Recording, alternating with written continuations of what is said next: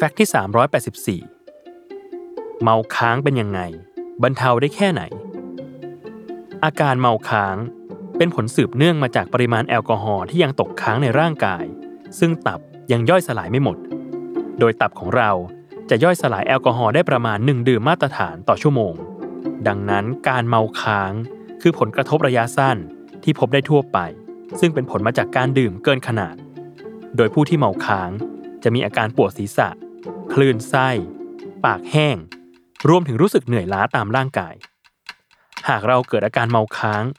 วิธีแก้ที่ง่ายที่สุด ก็คือต้องแก้ที่สาเหตุหลักของมัน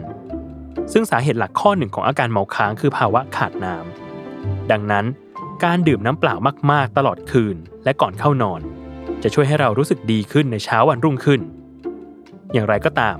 วิธีที่จะหลีกเลี่ยงอาการเมาค้างได้ดีที่สุด คือควรจำกัดการดื่ม ให้อยู่ในปริมาณที่แนะนำนั่นคือในหนึ่งวัน เพศหญิงควรดื่มไม่เกิน 2 ดื่มมาตรฐาน ส่วนเพศชายไม่เกิน 3 ดื่มมาตรฐาน หากเราดื่มแอลกอฮอล์ในปริมาณที่ไม่มากจนเกินไป จะทำให้เราสังสรรค์กับเพื่อนๆได้เต็มที่ และเริ่มต้นวันใหม่ได้อย่างสดใส โดยไม่ต้องเจอกับอาการเมาค้าง